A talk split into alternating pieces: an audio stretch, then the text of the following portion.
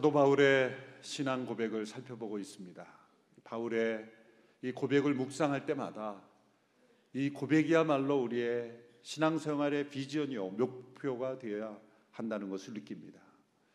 쉽게 고백할 수 있는 것 같지만 이 고백을 묵상하고 묵상할수록 이 고백에 담겨 있는 복음의 능력, 그 복음으로 살아가는 삶의 위대한 믿음의 능력을 경험하게 됩니다. 이 바울의 고백이 일평생 우리의 고백이 되기를 축원합니다. 오늘은 내가 약할 그때 강합니다라는 사도 바울의 고백입니다. 여러분은 스스로 생각할 때 강자라고 생각합니까? 아니면 약자라고 생각합니까? 사실 이 질문 자체가 틀린 질문입니다. 사람들은 강자와 약자로 분류하기를 좋아합니다. 그러나 이 프레임 자체가 이 틀 자체는 잘못된 틀이죠. 인격 의학을 주창했던 스위스의 정신의학자 폴 투르니에라는 분은 강자와 약자라는 책을 썼습니다. 그 책은 강자와 약자라는 이 프레임 자체가 잘못되었다는 것을 보여주기 위한 책이었습니다. 그분은 강자와 약자가 있는 것이 아니라 인간이 자기가 가지고 있는 이 두려움, 이 두려움을 강하게 반응하는 사람은 강자처럼 보이고 그 두려움을 커버하기 위해 약하게 반응하는 사람은 약자처럼 보인다는 거죠. 강자와 약자가 따로 있는 게 아닙니다. 우리 모두는 연약한 존재이고 두려움에 사로잡힌 존재이고 고통에 대하여 강하게 반응하거나 약하게 반응할 뿐이라는 거죠. 이 강자와 약자의 이 세상적인 이 틀을 극복하는 것은 우리 개인적인 마음, 심리적인 힘으로는 불가능합니다. 사람들은 이것을 극복해 보려고 많은 어떤 개인 마음에서 만들어내는 힘을 사용하죠. 대표적인 것이 적극적 사고 방식, 긍정적 사고 방식 아닙니까? 뭐든지 적극적으로 긍정적으로 생각해라. 그러나 내 스스로 아무리 적극적으로 긍정적으로 생각한다 할지라도 내가 강자가 되는 것은 아닙니다. 강자처럼 보일 뿐이죠. 적극적 사고 방식을 신봉하는 사람은 어떤 분은 그렇게 심하게 말하더라. 아마 지옥에 가서도 지옥에 뜨거운 불 알서도 아 나는 뜨겁지 않아. 나는 지옥에 온 것이 아니야. 그렇게 자기 자신에게 최면을 걸 것이라는 거죠. 또 하나 사람들이 자주 쓰는 방법이 자기도 모르게 자기를 속이는 겁니다. 현실에 그 있는 문제를 문제로 받아들이지 않고 위기를 위기로 받아들이지 않는 거죠. 자기 자신을 속임으로써 마치 자기가 강자처럼 보이고 싶어 한다는 것이죠. 종을 이 소리 나는 종을 훔쳐서 도망가던 그런 도둑이 있었습니다. 그러니까 종이니까 이 종을 가지고 뛰어 도망가니 소리가 계속 울릴 거 아닙니까? 빨리 달릴수록 소리가 더 많이 나니까 이거 도대체 어떻게 할까? 이 사람이 마지막으로 발견해낸 것은 자기 귀를 막는 겁니다. 그래서 귀를 막고 뛰면서 아 이제 됐다. 사회에서 많이 일어나는 일입니다. 위기와 문제, 어떤 위험이 있을 때 귀를 막고 눈을 감고 보지 않고 듣지 않음으로써 마치 위기가 없는 것처럼 자신의 현실이 아무것도 일어나지 않는 것처럼 자기 도취에 빠지는 것. 이 사람들이 빠지는 거죠. 자기 체면, 자기 도취 이런 것으로 강자가 되어 보려고 사람들은 노력하지만 그것은 더 연약한 인간의 모습일 뿐입니다. 겉으로 볼 때 강자처럼 보이는 모든 사람들이 그 이면에 얼마나 많은 두려움과 연약함이 숨어 있는지 모릅니다. 성공을 이룬 사람들이 얼마나 허무함에 빠지는지 많은 사람들의 고백을 통해 우리는 알 수가 있습니다. 오직 참된 믿음만이 이 강자와 약자라는 이 세상적인 프레임을 무너뜨리고 자유롭게 되며 진짜 하나님께서 우리에게 주기 원하시는 그 강함 그것을 체험할 수 있습니다. 하나님께서는 우리에게 강해지라고 말씀하고 계십니다. 여호수아를 모세 후계자로 임명하시며 강하고 담대하라 말씀하셨죠. 세 번이나 강조하셨죠. 그리고 나서 하나님의 율법을 주하로 묵상하고 그 가운데 기록한 대로 다 행하라 말씀하셨어요. 여호수아에게 주신 이 강하고 담대하라는 말씀은 자기 자신의 어떤 용기, 다짐, 어떤 심리적인 힘으로 강해지라는 뜻이 아닙니다. 그 뒤에 이어서 나오는 말씀이 중요하죠. 하나님의 율법을 주야로 묵상하고 그 가운데 기록한 대로 다 지켜 행하라. 이 강하고 담대함은 어디서 나오는가? 말씀을 순종하는 데서 이 강하고 담대함이 나오는 거죠. 그 용기는 강하고 담대한 용기는 말씀을 순종하는 용기를 의미하는 거죠. 상황이 아무리 힘들어도 말씀에 순종하면 내가 너를 강하게 할 것이다. 바울은 에베소 교인들에게 이렇게 말했습니다. 너희가 주 안에서와 그 힘의 능력으로 강건하여 지고 주 안에서 또 그 힘의 능력으로 강건해지라. 디모데에게도 말합니다. 너는 그리스도 예수 안에 있는 은혜 속에서 강하고 사도 바울이 하나님의 말씀을 통해 강하라는 말씀을 권면을 주실 때면 언제나 주 안에서 주 안에 있는 은혜 속에서라는 전제가 항상 붙습니다. 하나님께서 우리에게 진정 원하시는 강함은 우리의 약함을 감추고 없는 것처럼 인정하지 않고 숨기고 자기 도취에 빠지는 그리고 두려움을 강하게 포장하는 강함이 아니라 자신의 약함을 있는 그대로 철저하게 인정하고 그 약함이 주의 은혜 속에 주의 말씀으로 인하여 강건해지는 바로 그러한 강함을 우리에게 말씀하는 것입니다. 자신이 얼마나 연약한 자임을 깨닫지 못한 사람은 은혜 속에서 강한 자가 되는 체험을 할 수 없습니다. 하나님께서 우리에게 고난을 허락하시는 이 신비스러운 이유가 바로 여기에 있습니다. 스스로 강점이라고 생각하는 그 부분이 하나님께서 사용할 수 없는 약점이 될 때가 많습니다. 그러나 고난을 통해 우리에게 스스로 약점이 된 부분이 하나님께서 능력을 베풀어 주시는 통로가 될 때가 많습니다. 성경의 인물 중에 그 예를 들어보겠습니다. 성경의 인물 중에 강점이라고 우리가 생각하는 부분이 하나님 앞에서 약점이 될 수 있다는 걸 보여주는 사람들이 있어요. 모세가 하나님의 부르심을 받은 것은 그가 애굽의 왕궁에 있었기 때문이 아닙니다. 40세까지 그가 왕궁에서 애굽의 최고의 문물을 익혔기 때문에 하나님이 그를 지도자로 부르신 게 아닙니다. 그랬다면 광야에 40년이 필요가 없었겠죠. 도리어 그가 애굽에서 자라나며 왕궁에서 배웠던 그런 교육이 40년 동안의 열매는 살인이었습니다. 애굽의 관인을 죽이는 것이었습니다. 자신의 혈기를 제어하지 못하는 것이었습니다. 그래서 하나님은 그를 40년 동안 광야로 보내신 거죠. 40년의 광야가 왜 필요했는가? 40년 동안에 그가 애굽의 왕궁에서 배웠던 것을 벗겨내는 시간이었습니다. 애굽의 왕자로 자라났기 때문에 하나님이 그를 부르신 게 아니라 도리어 그 모든 세상적인 것들을 벗기시고 40년의 광야를 통해 80세가 됐을 때 하나님이 그를 부르셨습니다. 자신은 아무것도 할 수 없다고 여길 그때에 하나님께서 그를 이스라엘의 지도자로 부르신 겁니다. 야곱이라는 인물에게 있어서 강점은 치밀한 꾀죠. 세상적인 관, 관점에서는 너무나 많은 장점을 가진 사람입니다. 그러나 하나님 앞에서는 치명적인 약점이었습니다. 발꿈치를 잡은 자 야곱이라는 야코브라는 이름. 그 이름 속에 담겨진 그의 인성에는 하나님이 사용하실 수 없는 약점이 담겨 있습니다. 이기심. 그는 형하고도 싸워 이겼고 아버지하고도 싸워 이겼고 삼촌하고 싸워 이겼고 하여튼 그는 씨름꾼이에요. 뱃속에서부터 형을 이겨 먹으려고 왜 발꿈치를 잡고 나왔겠습니까? 이건 저의 해석입니다. 같이 나왔다고 주장하려고. 나는 동생이 아니다.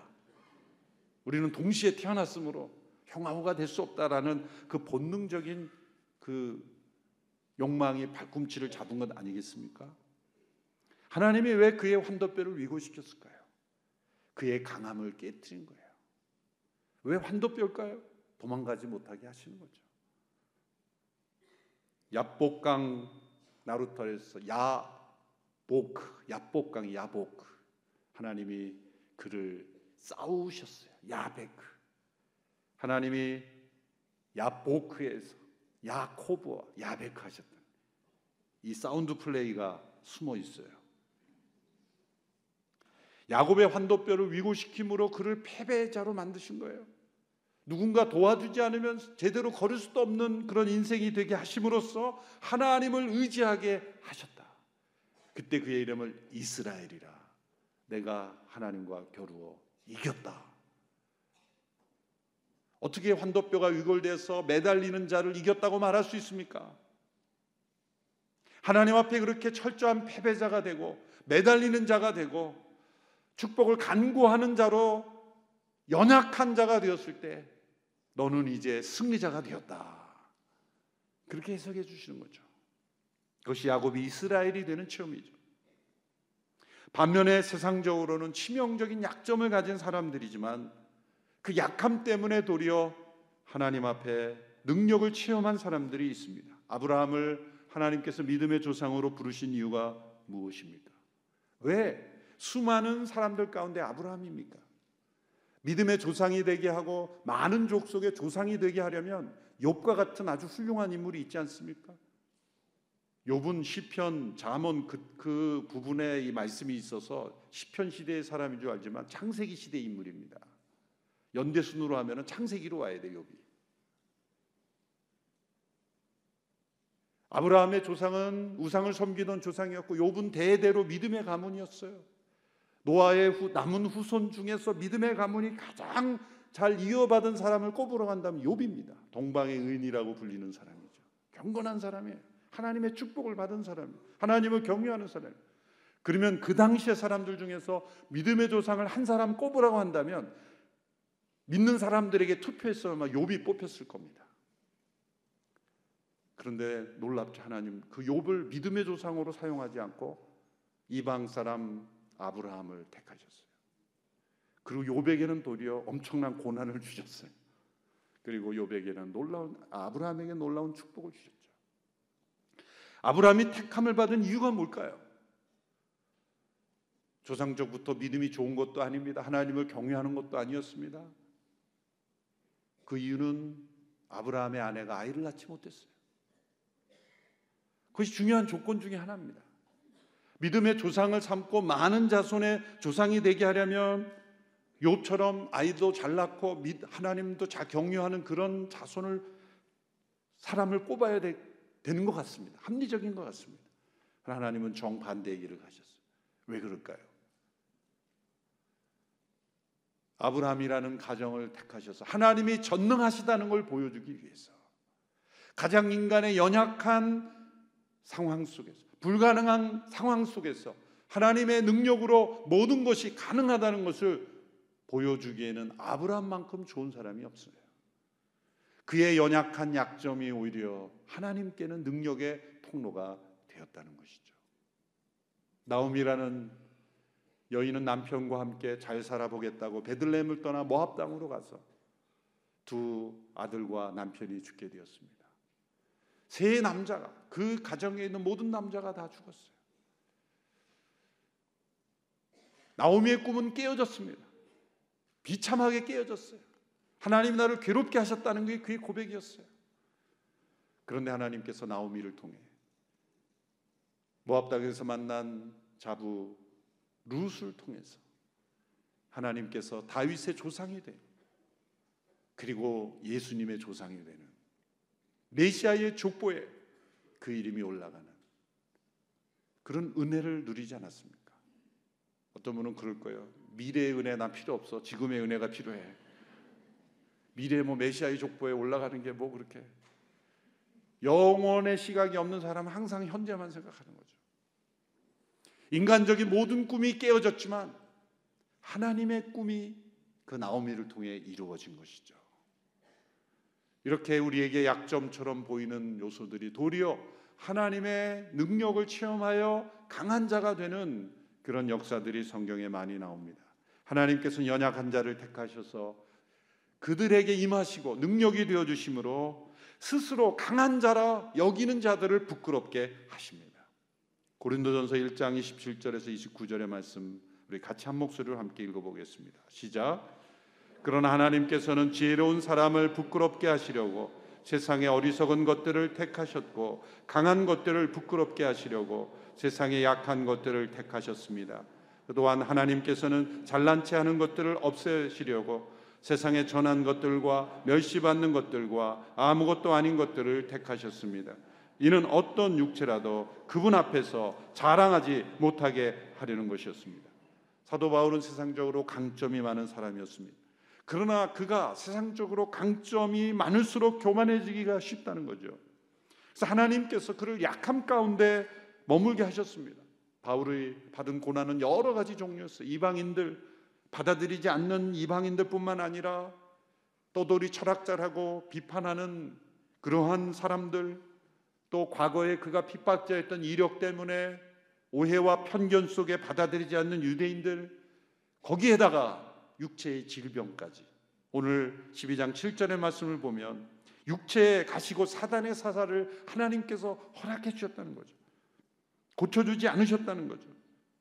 12장 7절의 말씀을 보십시오. 받은 계시들이 지극히 큰 것을 인해 나로 교만하지 않게 하시려고 내 육체에 가시고 사단의 사자를 주셨습니다. 이는 나를 쳐서 교만하지 않게 하시려는 것이었습니다.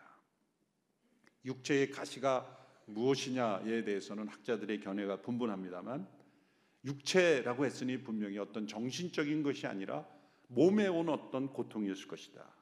그리고 사단의 공격이 포함된 것이다. 이렇게 해석하면 되겠습니다.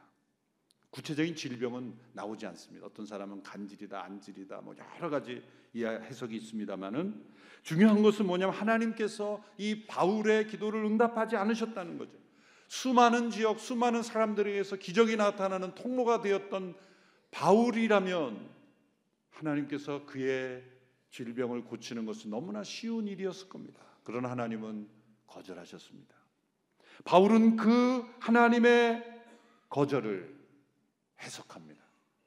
자신이 받은 계시가 지극히 큰 것을 인하여 하나님의 계시, 특별히 그는 삼층천, 셋째 하늘, 우리가 천국이라고 부르는 곳을 미리 가본 거예요. 14년 동안 그는 침묵하고 있습니다. 그가 엄청난 고난을 견딜 수 있는 힘도 그는 천국을 미리 보았기 때문에 하나님의 엄청난 계시로 아마 제가 셋째 하늘을 봤으면 다음 날 바로 책 쓰고 간증하면서 전 세계로 돌아다녔을지 모르겠어요. 그러다 사고 난 사람 많습니다. 하나님께서 놀라운 계시를 주면 자기가 놀라운 사람인 것처럼 하나님께 은혜로 주신 계시를 가지고 자기의 비즈니스로 만들면 그 사고 나는 거예요. 그 순간 교만해지는 거예요. 하나님의 말씀의 계시도 마찬가지입니다. 하나님의 말씀의 계시를 잘 전하는 것, 그 하나님의 은혜로 깨닫게 해준 거지 자기의 지혜로 나온 게 아니거든요. 그래서 자기가 유명해지고 자기가 위대해지고 자기의 이름을 높이고 자기 자신의 사로잡힌 그 모든 거 한마디로 교만이죠. 바울은 그것을 깨달았어요. 하나님이 나를 교만하지 않게 하시려고 육체의 가시를 허락하셨구나. 내가 받은 계시가 너무나 크기 때문에 내가 교만할 수 있는 것을 미리 막아 주셨구나. 그래서 고난에는 두 가지 종류가 있는 겁니다. 내 죄로 말미암는 결과로 찾아오는 고난이 있어요. 그건 내가 자초한 고난이에요. 그럼 내가 분명히 죄를 짓지 않았는데 죄로 말미암는 고난이 아니라면 어떤 고난입니까? 죄를 막으시는 고난이겠죠. 내가 죄를 지어서 받는 고난이 아니라면 죄를 예방하시고 죄를 짓지 않도록 하시는 고난. 여러분 이해할 수 없는 고난은 이해할 수 없는 게 아니라 죄를 예방하는 고난이다 이렇게 이해하시면 돼요. 이해를 못 하겠다는 건 이해를 안 하려는 거예요. 안 하려는 고집이지 이해 안 되는 게 아니에요. 오늘 정리됐죠? 고난? 고난은 몇 가지가 있습니까? 두 가지. 첫째 고난은 죄로 말미암아 내 죄 때문에 나는 고난. 그거는 담당해야 돼요. 두 번째는 죄를 예방하고 막으시는 고난. 그걸 감사히 받으면 엄청난 유익이 옵니다.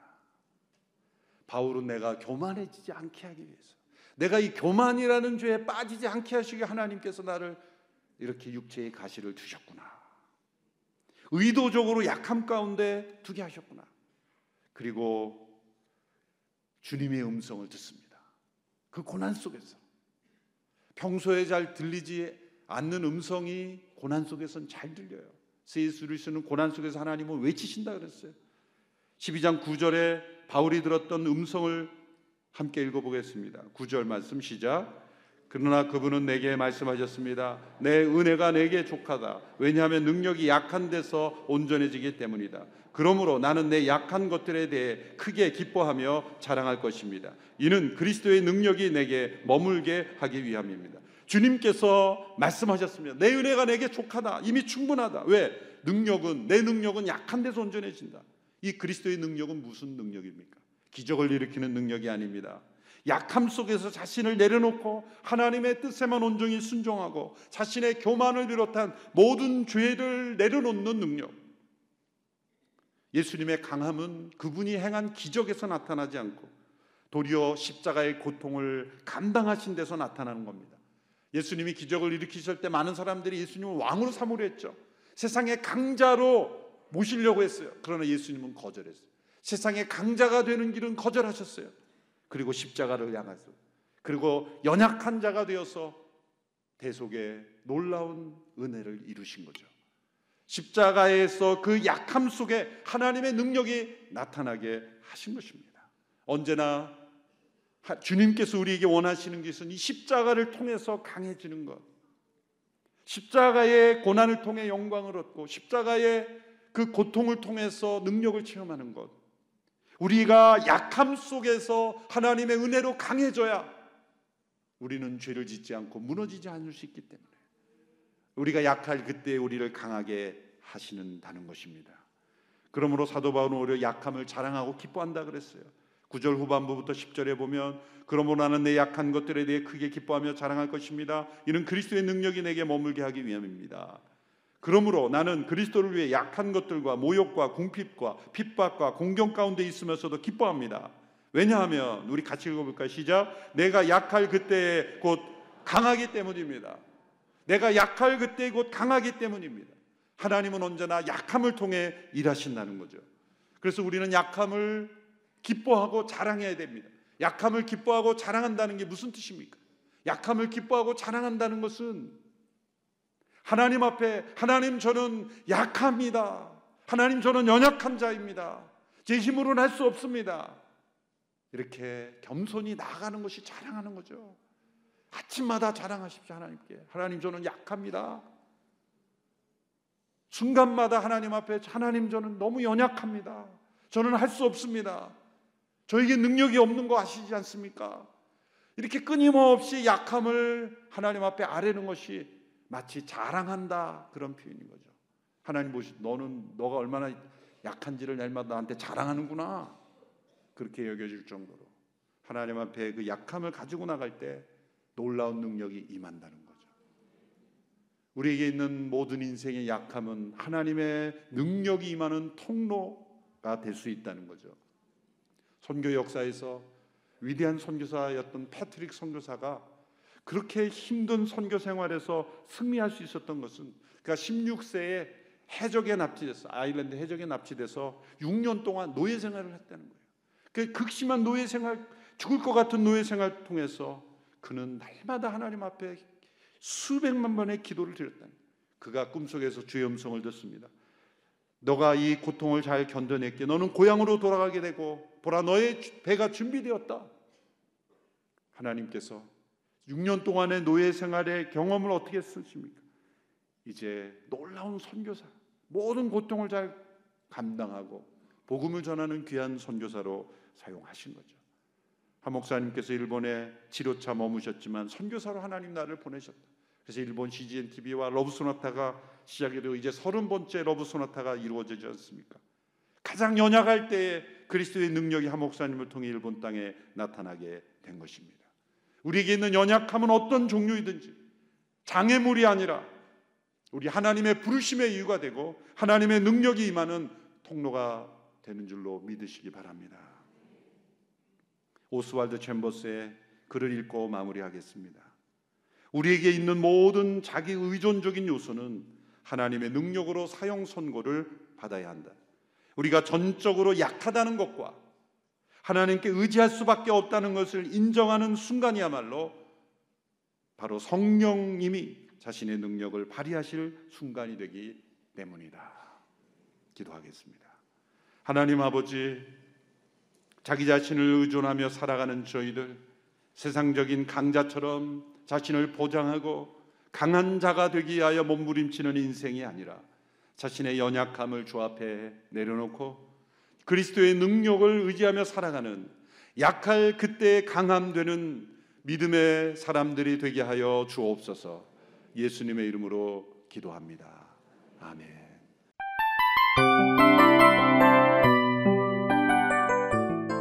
이 프로그램은 청취자 여러분의 소중한 후원으로 제작됩니다.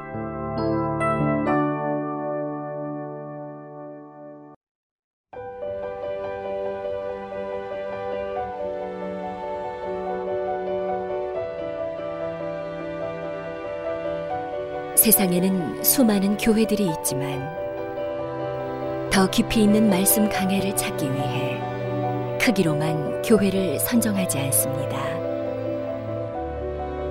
보다 좋은 영적 콘텐츠를 더 많이 나누기 위해 방송비를 받지 않습니다. 1년 365일 복음만 전하고 싶어서 우리는 광고를 하지 않습니다. 온누리의 복음을 땅끝까지 CGN TV와 함께 땅끝 성교사가 되주세요